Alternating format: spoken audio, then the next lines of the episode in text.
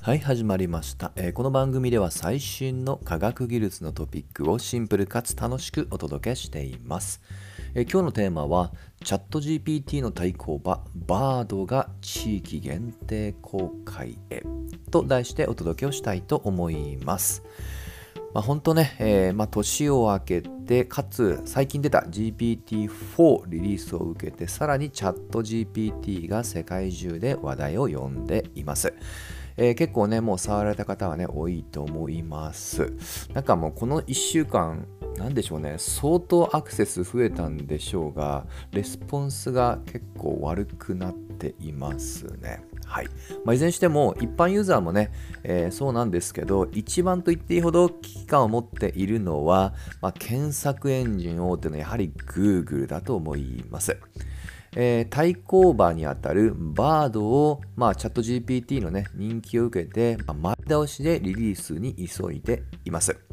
えー以前に2月に発表をしてデベロッパー向けに一部開放はしたいんですけども、えーついについ先日一般向けに地域限定で公開に踏み切りました。具体的にはアメリカとイギリスの地域限定でかつ、えー登録リストに登録して、まあ、順次、まあ、あの公開っていうねそういった、まあ、限定的な開放です。はい。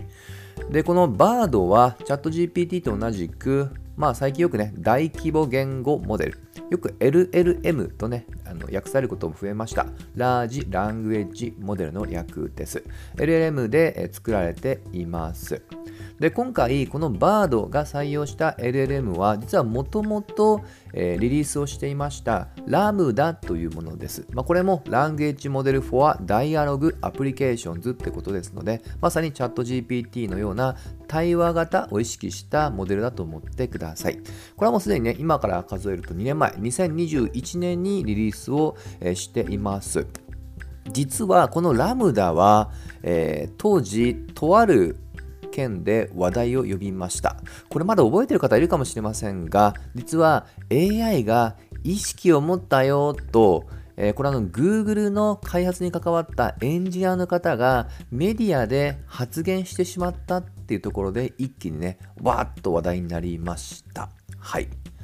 でこれは、えー、末だけ言うと、えーもう休職になってでそれ以降もう正式に今ではもう退職しています。Google 辞めていますね。ちょっとねあのそれが強制かどうかっていうのはねちょっといくつか、まあ、あのメディアの記事によってブレがあるんですけど、まあ、さとももう辞めてるのは事実です。はい。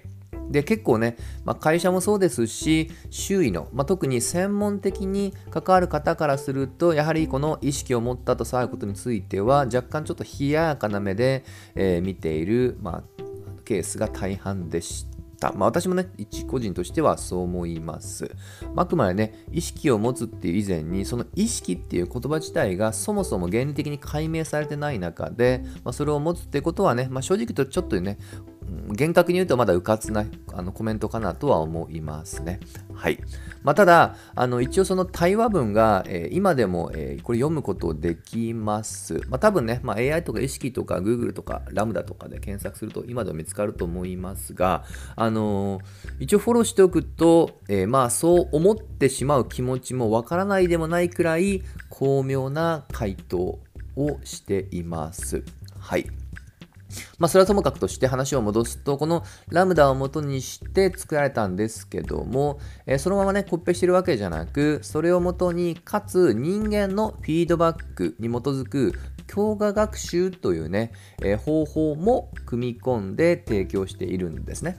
はい。これよくの、まあ、ファインチューニングとか、まあ、あとちょっと硬いですけど、RLHF。まあ、これちょっとね、呼びにくいので普及しないと思うんですが、Reinforcement Learning from Human Feedback っていうね、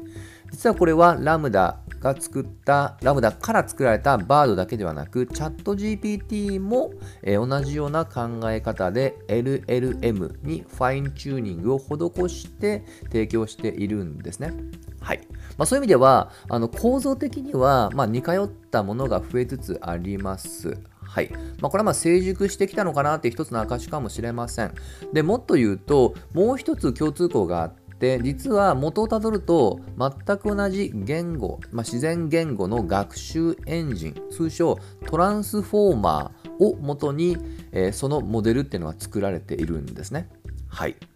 でこれは何かっていうと2017年になんと Google が提唱したものです。まあ、ですので、え自然言語っていう系統でたどるとやはりこれが一つの文字通り変革者と言っても過言ではないですと。まあ、これトランスフォーマー自身の解説をするともうキリがないんですが、まあ、これ超ざっくり言うと結局これも深層学習がスタートでその学習のま負荷を、まあ、もっと言うとコスパを高めたっていうね、まあ、そういったテクニックが施されたものだと思ってください。はい。まあ、いずれにしてもね、実は根っこをたどると、まあ、似てますよっていうところも一つポイントです。じゃあなぜチャット GPT がここまで話題を、まあ、寄っているのか。スタートも現時点においては、もう明らかに軍配はチャット GPT に上がったように見えます。まあ、これはもう技術的にすごいっていうよりは、もうもはやここまで来ると見せ方の問題なのかなと感じます。はい。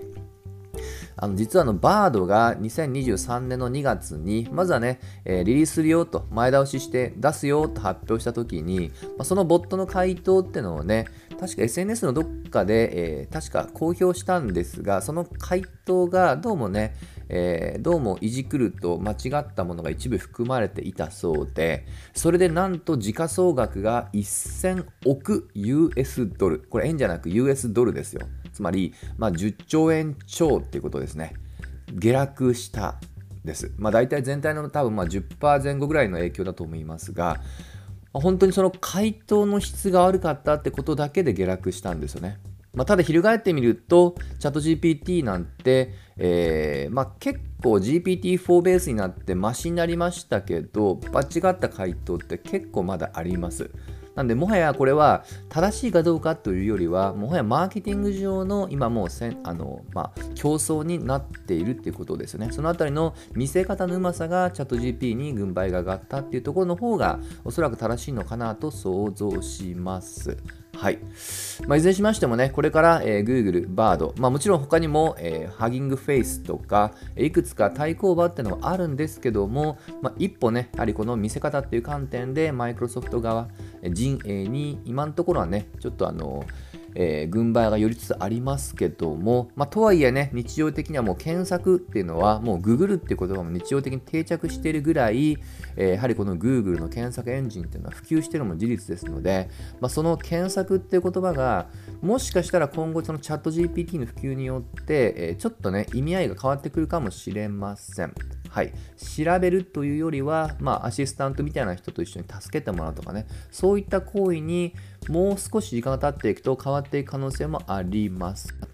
はい。まあ、いずれにしましてもね、えー、一つだけ忘れたいないのは、まあ、どんなね、ボット、チャット GPT だろうが、バードだろうが、ハギングフェイスだろうが、えー、元ネタっていうのは、うぞうむぞうのインターネット上のビッグデータであるってことを忘れないでいただいて、、えー、あくまでそれを学習した結果を出しています。つまり常に疑いを持って使いこなすための、まあ、スキルの一歩手前として、まずは気持ちですよね。そういったマインドってものをまずしっかりと持って、それを踏まえて常に疑いながら使いこなすっていうスキルっていうところが今今後間違いなく重要になってくるのかなとは思います。まあ、くれぐれもね、えこれから普及すると、あのー、まあ、結構いろんな騒動は出てくると思うんですよね。くれぐれもくれぐれもこれはえ結果には、え安易に信じ込まないように騙されないようにしていきたいなと思います。といったところで今回はここまで。また次回一緒に楽しみましょう。